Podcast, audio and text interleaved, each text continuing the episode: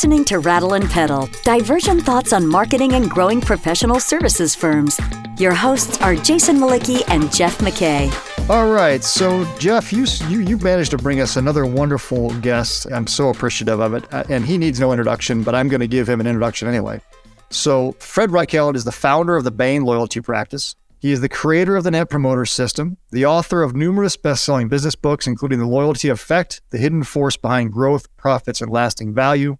His work on loyalty has been widely covered in the Wall Street Journal, the New York Times, Financial Times, Fortune, Business Week, and The Economist, and Prudent Pedal. The author of numerous HBR articles, Fred's most recent book, Winning on Purpose, lays out an approach to take loyalty to the next level. Fred, welcome to the Rattle and Pedal podcast. Is there anything I missed in that that you said, Jason? Why didn't you tell your audience this? What did I miss? Well, I got three lovely grandchildren, and uh, yeah, hopefully more coming. But that's all. And four kids, right? Yeah, four children, right? Yeah, I have four children. One, well. one before the other. It's very good. all right, so let's start at the beginning. What does it mean to win on purpose? You know, the, the play on words there is that it turns out there's only one way to win sustainably, and that is to love customers the book Winning on Purpose makes the economic case, the, the evidence behind that that assertion. And it's pretty shocking. Industry after industry, we find the only guys that are delivering shareholder value, real shareholder value, yeah. Are those who have done a great job of earning high net promoter scores from their customers versus the competition. Maybe there is a monopoly out there or somebody who's found a way to cheat the system, but the way the system works is you know, the companies that love customers best end up with the happiest shareholders and employees. When you think about the, the notion of purpose, there's so many companies that are just tossing around big lofty purposes that are super far from that. Did you find in your work that the the companies that are, you know, achieving the highest net promoter scores and having the most success there, that their stated purpose is more crisp and clear and, and customer focused? Is that what you found in the research? Yeah, for the most part, the companies who put customers first recognize that they indeed put customers first. They don't yeah. just say it. They they have a lot of policies and procedures and they organize around it. You know, Costco is an example I use in the book that they make it very clear. They ask the CEO which stakeholder comes first. They say members. There's you know, ask ask Bain and Company which stakeholder. Obviously, you have to treat everyone up to golden rule standards. Don't be a parasite in any relationship. But the reason you exist as a company, at least the great companies, is to solve customer problems to make their lives better. So, you know, I just did a LinkedIn blog on the Bain Professional Conduct Code, which most, you know, most professional service for you, you roll your eyes every time you get that email. You got to go through it again and take the test. And I roll my eyes too. And yet I reread the con it's perfect. It says the primary stakeholder for Bain is our clients. The reason we're there is to make them succeed, help them succeed, and all other stakeholders come afterwards. And there's an idea there that you can't serve those other stakeholders well until you first have made customers' lives better. This is one of the things that jumped out at me in listening to several of your other interviews. I, I mean, that's so counter to what everybody is pitching now right? Everything is stakeholder, stakeholder, stakeholder, right? Appease all of these constituencies. Yeah, uh, you do. You can't screw up any set of relationships, but that's not a purpose. Those are a set of constraints. The, the purpose for a great organization is to make customers' lives better. I do think there's a lot of fuzzy think going on in the business world today. The old fashioned notion of capitalism was shareholders come first. The maximize shareholder value is our primary duty. And that's just not an opinion. That's actually written into the regulations and the documents that you have to sign as a board member of a public company. Capitalism, I think, has gotten a little off center. Not completely, because as you read Winning on Purpose, you see that by putting customers first, that's the only way to make your long term investors succeed. But it's wrong that I think great companies do not put investors first. They see that they have to create value for investors or they won't exist. That's not a purpose. That's a constraint. Loving customers is what energizes good employees. It's what drives innovation. It, it holds you accountable to make sure you're solving their problems and making them prosper. And that dedication to service to others is meaningful. It, it creates energy and inspiration in your workforce. And it's a good reason for a company to exist, not a selfish reason. You know, Fred, I'm super curious. You know, when I was in business school 20 years ago, maximize shareholder value was all anybody talked about. And when you were in business school, was that the conversation as well? Has has the conversation shifted? And do you think today the conversation is about customer love? I thought first that's what you kind of want, you want it to be. What's what's your sense on that? I'm just curious.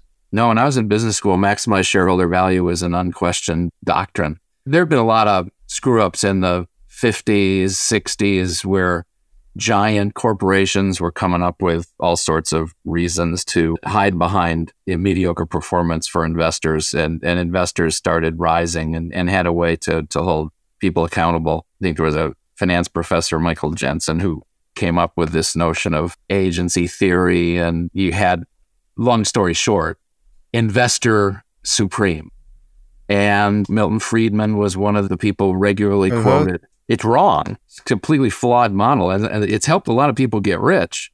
It's helped a lot of businesses actually get a little bit more accountable. At least they're accountable to somebody, as opposed to executives being accountable to themselves and making up any balanced stakeholder argument that serves their purpose. You know, a, a good story I like to repeat is told by Scott Cook, the founder of Intuit, software company that has TurboTax, QuickBooks, and so forth. And he says, Fred, a man with one watch knows what time it is. A man with two watches is never quite sure. And a man with a f- an arm full of watches is spending most of his time figuring out which watch makes him look best.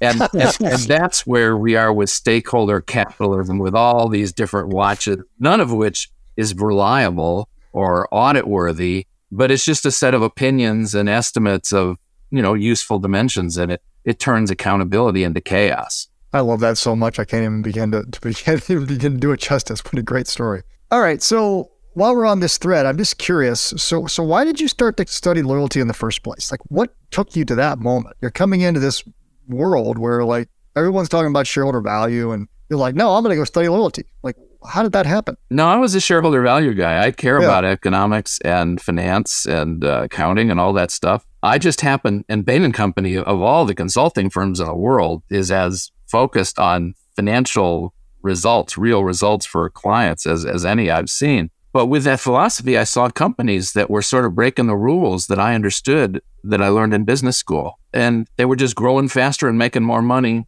than they should have, given their strategic position. A classic would be Enterprise Rent a Car, who was in a low growth commodity industry, car rentals. I mean, everybody is renting the same Chevys and Kias and you know, you name the brand low profit margin, huge players like Hertz and Avis, Europcar, and, and somehow Enterprise came in as a tiny little family leasing business in St. Louis, Missouri, and grew to become the largest car rental company on earth. And that's sort of an economic miracle that breaks all of those rules I learned in business school. And as I started piecing these together, I saw a common theme across all of them, whether they were little companies in the credit card business or Enterprise Rent a Car or Costco little entrepreneurs. Bain and Company is a great example. Why should Bain exist? There were McKinsey and BCG were huge and successful. How did we get to be where we are today? And it the common denominator was these companies were earning the loyalty of their customers and employees.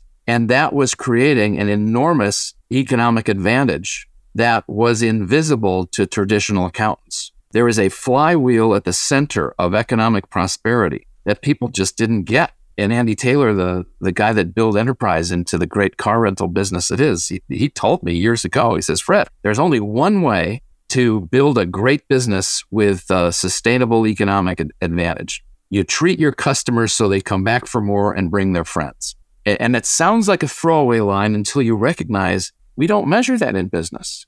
I could ask the accountants or the auditors at any of a thousand public companies, tell me precisely what percentage of revenue is coming and growth is coming from repeat customer and their referrals? And I don't think one company on earth could tell you that number. So while common sense tells you that's right, it's obvious, you know, cash flow comes from customer wallets, customers coming back for more and referring their friends. That's the miracle flywheel. We don't measure it. We don't understand it. And therefore, much of what companies do is inimical to that flywheel working well. So you've done some work on that front you've created a new metric.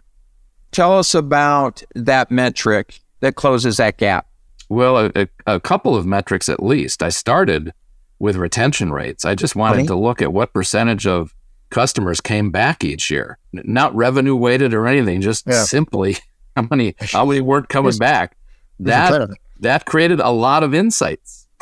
believe it or not, that simple idea created you know 10 or 20 years of great consulting opportunities and private equity opportunities then you think well it's not just whether the customer comes back it's were they big customers? And, and it moves to to a metric net revenue retention rates. You know how much of your uh, revenue last year how much come back of those customers? How much of your your current year is repeat? And i found that those were useful but they weren't real time. And so i came up with a survey technique called Net Promoter Score, where you just ask one question. And I hate surveys. And so uh, if I had to have a survey, it was going to be a short one. And, and so we looked for the one question that really got to the heart of the matter. And the right question is how likely is you to recommend this to a friend or in a business setting, maybe friend or colleague? That is the essential question because you don't recommend a company or a brand just because it's good economics or quality. It has to have all those things, or just because you trust it. You don't recommend a company that abuses its employees. You don't recommend a company that cheats on its taxes. Recommend means you're co branding your personal reputation with that entity. It's a big threshold, high threshold, and it's emotional which I think most people make decisions emotionally, not economic. You know, the economic rational side explain your decisions, but it's emotions at the core of human behavior. And what recommendation gets there? So, how likely to recommend to a friend? Zero through 10, nines and tens. You know, those are the people that feel like their life has been enriched. They, they're going to come back for more and bring their friends. Passives, the sevens and eights, not really assets. They're not liabilities. Now, the, the, the liabilities are the detractors, zero through six. They didn't get what they paid for. They would recommend against you. They're they really hurt your future. And I, I just encourage companies to measure that carefully and to act on it. If you diminish someone's life and they tell you they're a detractor, reach out, close the loop, learn, fix. Same thing on the promoter side. When when you do enrich a life, make sure that you celebrate it and understand what the company's doing and do more of it. So it just it gave a real practical, real time focus to the true, you know, the real North Star of success, enriching customers' lives. Now, many companies have adopted that. I think actually most probably around the world, but they misapply it because they forget the philosophy. Uh-huh. They think, oh, the goal is to get a 10 from my customer. No, treat customers so they come back for more and bring their friends. This net promoter process just shines a light on this heretofore black box process and lets you understand better and learn faster. But the companies, you know, in their and counting mindset say, oh, I net promoter score. I'm going to look link it to frontline bonuses. And so you get car dealers and people in dental offices all begging for tens, even though they did a crappy job. Then, you know, what good does that do? It, so winning on purpose was written to get this back on track. I'm curious, uh, you know, as I listen to you talk about it, I get the sense that there's probably some frustration with where it went. Right? Like, like that, that there are companies that are just misapplying it so egregiously that it's like, well, you completely misunderstand what I was trying to get you to uh, to learn in the first place. Oh, the vast majority, the vast majority right. of companies are screwing it up royally. They just don't understand the power of this flywheel at both generating economic prosperity and creating an inspiring purpose for the employees. So they, you know, they do a real half-assed job of putting it in place. They surveys, you know, surveys are tricky. Who you yeah. ask, when you ask, how you ask, samples, you know, biases. It this is a science, and they just they self-administer surveys, and then when they look good, they report them to the public and beat their chest on how great they are. It's just it's silly. It, it, at Bain, it took us God, it took four or five years to get a net promoter feedback process in a professional services setting that really made sense. And we made all the classic errors, you know, good intentions. But if, if you're at the center, if, if you're the uh, managing partner and you say, Oh, I want to have, I like this net promoter thing. I want to have a way to control all of my offices around the world, all my practices. So I have a sort of a gauge of who's doing a good job in building the brand. If you introduce net promoter that way to serve the center as a control device, you're basically going to destroy it because you're going to get car dealer behavior out there in the in the field. You'll get partners who they only send the surveys to their friends at the client. They don't send it at all. they, they ignore it. You know, if, and if your frontline partner team doesn't really feel like this is a useful tool to help them do a better job, they're not going to waste their time on it.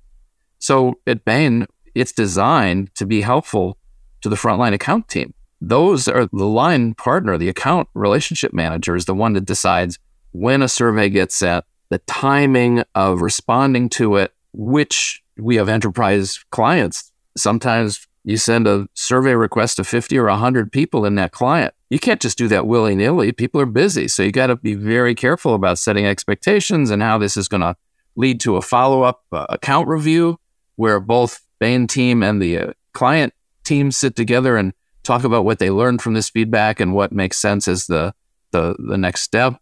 So, you know, we pulled it out of partner bonuses. You, you're not even allowed to talk about NPS survey results at partner review time. It's just off the table, good or bad. It's not part of the review process for evaluation. It is a 100% a way to get better feedback from your clients about how you can improve. You're listening to Rattle and Pedal, divergent thoughts on growing your professional services firm. Your hosts are Jason Mlicki, principal of Rattleback, the marketing agency for professional services firms, and Jeff McKay former CMO and founder of strategy consultancy Prudent Pedal. If you find this podcast helpful, please help us by telling a friend and rating us on iTunes. Thank you. Now back to Jason and Jeff.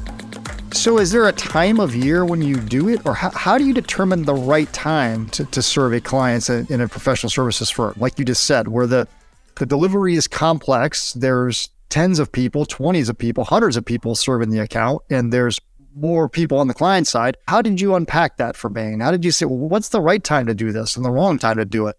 Well, it's it's different for every business, every industry. Yeah. So I would tend to sit down with my clients and explain what I'm trying to accomplish and and get their input on a best process. Does it need to be anonymous to coax out the truth or not? rather not have it anonymous because it lets you do closed loop yeah. follow up.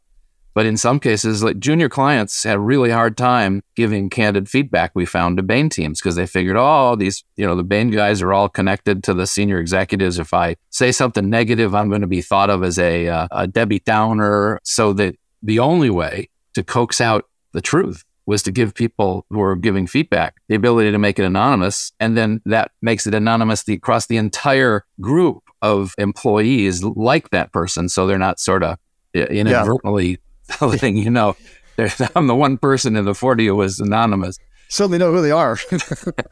and those are subtle. Uh, uh, and there are dozens of choices that need to be made intelligently. But, you know, is it worth all the effort? Well, do you believe Fred's idea that the flywheel of the only way you build a brand sustainably is to treat customers so they repeat, you know, they buy more from you and, and, and refer you? Well, I think most people agree with that. And so it's designing a process to get feedback. And the timing, you know, it depends. If there's a transactional kind of feedback that's appropriate, you know, that's a more frequent, appropriately a more frequent process.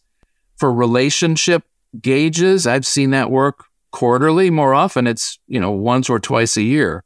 But it, more than anything, it needs to be integrated into the standard account planning and account strategy process so that it, it comes, you know, a few weeks in advance of that so you're basing this on uh, feedback from clients and what they think about the value you're creating and, and the, the state of the relationship. You're using it as a tool to inform the conversation about what yeah, not back. to gauge whether you're doing a yes. good job or not. You know, if you're doing a good job, you, you give referrals and they buy more stuff. Or even if they don't buy you know, it's just not appropriate. We don't need you now. There's still referrals. You know, they are saying, boy, for the right job at the right time, these guys are the best in the world. So, Fred, I work with a lot of different professional services firms, and my sense is the majority, if not all of them, think of themselves as incredibly client centric and great at client delivery. It, it kind of reminds me of Lake Wobegon children. You know, they're all above average, but they're not. What firms really do this exceptionally well in the professional services space or the B2B space more generally? And what are they doing differently in that space to really realize the potential of a system like this? I'll be honest, the only professional service firm I know in depth is Bain. And Bain is quite good at it. The, the evidence isn't because we've got a system, you know, a net promoter feedback system that's so special. I think it's quite good, but it's still a work in progress. I, I know it's true because when you ask Bain employees, what's the primary purpose of our organization? The vast majority will say our client success, that there's no confusion about our job is to grow revenues or our job is to have some make our partners rich or have the best economics in the business. When you ask a typical company, what's the primary purpose of your organization? 90% will say something other than customer or client. They'll say uh, it's you know balance stakeholder, or more likely it's maximize shareholder value or make it a great place to work. It, it's a lot of things, but it's not focused on customer. So I think more than anything, just honestly figure out what percentage of your team not just partners, everybody understands in a cultural sense that the, the primary purpose, you know, we exist as a firm is to make our clients succeed. And then the next test is, do you have a way of measuring client success that's reliable and your client agrees with? Most companies fail there. So I think just getting the basics in place will help professional service firms learn how good they really are. The last chapter of Winning on Purpose is called Be Humble it, it's an important idea because I agree with you. Most people do think they're better than they are in terms of doing great things for their clients. And this measurement process and feedback process can be usually is very humbling, but you got to have it. And, and you can't ask your clients every week, how am I doing? How am I doing? But you can ask your teams every week how they feel about the progress they're making toward uh, making customers happy or, or help their clients succeed. So we do weekly huddles at Bain, short, but it doesn't talk about how we're going to sell more revenues next week. It talks about how are we doing living up to our uh, ambitions with our client and helping them succeed. And those discussions are what drive priorities and behaviors in, in the day to day and week to week time frame.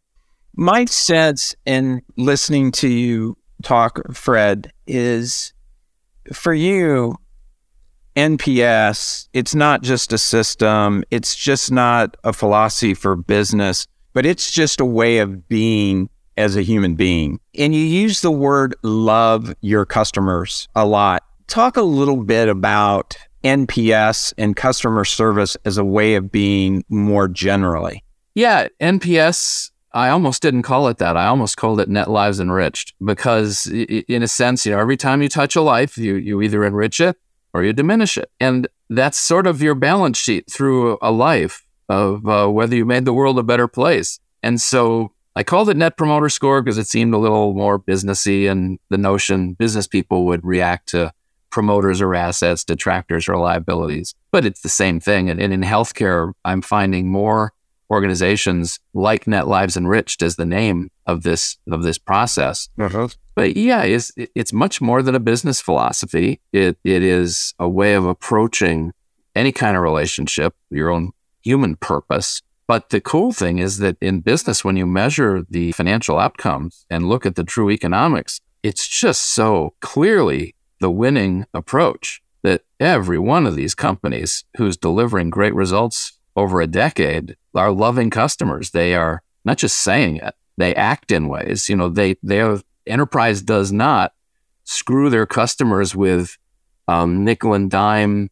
You know, they don't, mark up refilling gas tanks 500% on the gas. They don't say, oh, your spouse is driving. That's another 50 bucks. It, they just don't do that stuff. And on and on. You, you find Vanguard is one of these companies that's grown to an unbelievable scale by loving, you know, they, they act in their customers' best interest. And, and so many people in financial services, oh, that's impractical. And you go, really?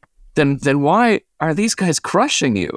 and, and on, you know, and on and on. It seems like it's a charitable notion.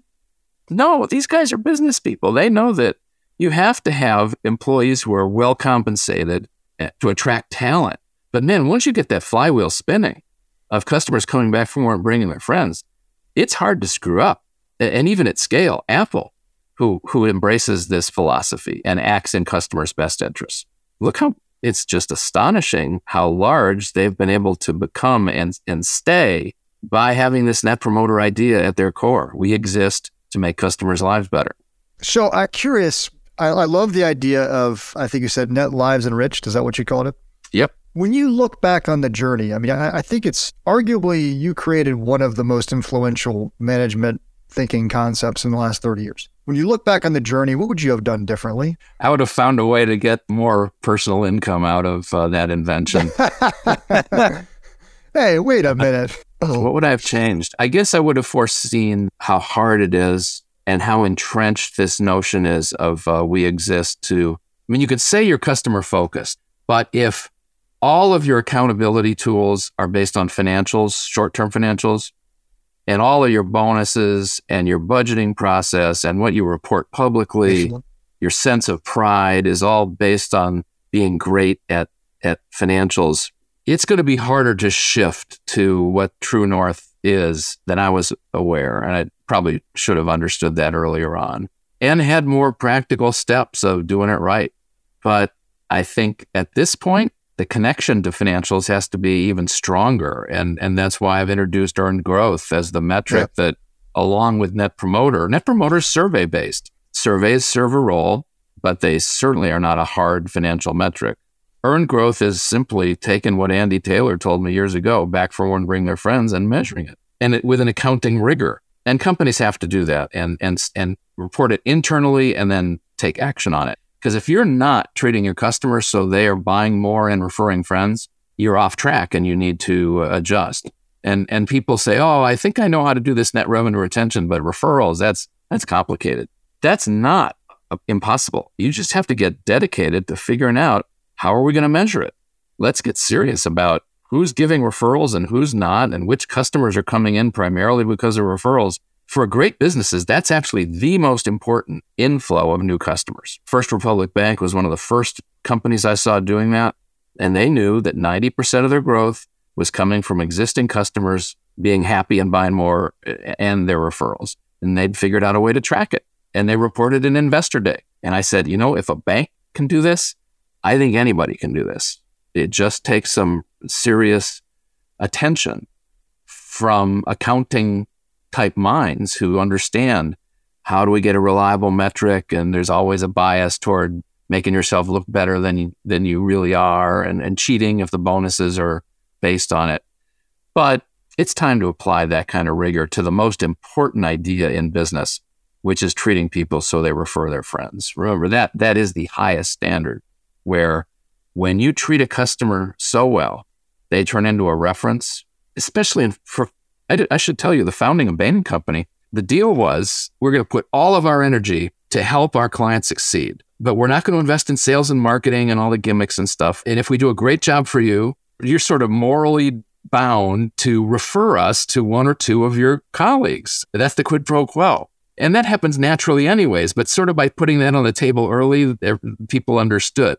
And that's how Bain grew. You know, it's it's many billions of dollars all around the world with that core philosophy of its heart. And I don't think it's just one of many choices for professional service firms. It's the only way to build a great business, a great brand. And, and so get serious about tracking referrals, measuring, understanding the value and, and, and having, you know, a way of measuring the assets. We tell new junior partners to, to get to a junior partner position, you, you probably should have at least five or six senior executives who are promoters who will uh, always be happy to do a referral for, fast. By the time you're a senior partner, it should be close to 15 to 20, where you've got that many senior executives that are such powerful uh, promoters based on their experience. And when you can define people's careers based on creating promoters, that's pretty cool, as opposed to how much revenue you sell. Re- you can sell revenues by overpromising and all the stuff that salesmen get a bad name for. But if you start people thinking about, you know, my job is to create 20 promoters by the time I'm 50 years old, that's practical. And we need more companies behaving that way. So, Fred, where where is NPS going? You strike me as this incredibly optimistic and future oriented person. So, I know you've given this some thought. Where do you want to see it go? Oh, I think the next steps are um, companies measuring and reporting earned growth as a, a statistic that is just as important as current earnings and finding the right technologies and processes for measuring the referral process and removing it from black box status to full illumination to who is referring whom and how much value this is creating and understanding the, the microeconomics of referral. I think that's where the, the leading edge pioneers and the NPS movement are, are pushing things. Fred, I want to thank you so much for joining us on the podcast. And actually, more importantly, I want to thank you for essentially your life's work because I think you've given to the world a really uh, you know, unbelievable insight that's been so valuable to so many. And the time you spent with us today has actually really helped me personally thinking through how we approach this with our clients in general. So thank you so much for everything that you've given to the world of business. Well, it's my pleasure. And I hope, you know, people should read Winning on Purpose. They should check out the LinkedIn blog that I do, mm-hmm. Customer Obsession. That this is a moving, living, breathing. it's it's moving fast. So I think staying on the leading edge is is very important. Is there a website that is, is winningonpurpose.com? Is there a website for that? I, you know, netpromotersystem.com is a really good one that, that Bain okay. maintains. And I think, you know, just go to Winning on Purpose, go to LinkedIn and look me up. Those are Perfect. the best ways to stay current on uh, the latest advances. Well, thanks again. I appreciate your time. And until next time. All right. Thanks, guys. Thanks, Fred. Thank you for listening to Rattle and Pedal, divergent thoughts on marketing and growing professional services firms. Find content related to this episode at rattleandpedal.com. Rattle and Pedal is also available on iTunes and Stitcher.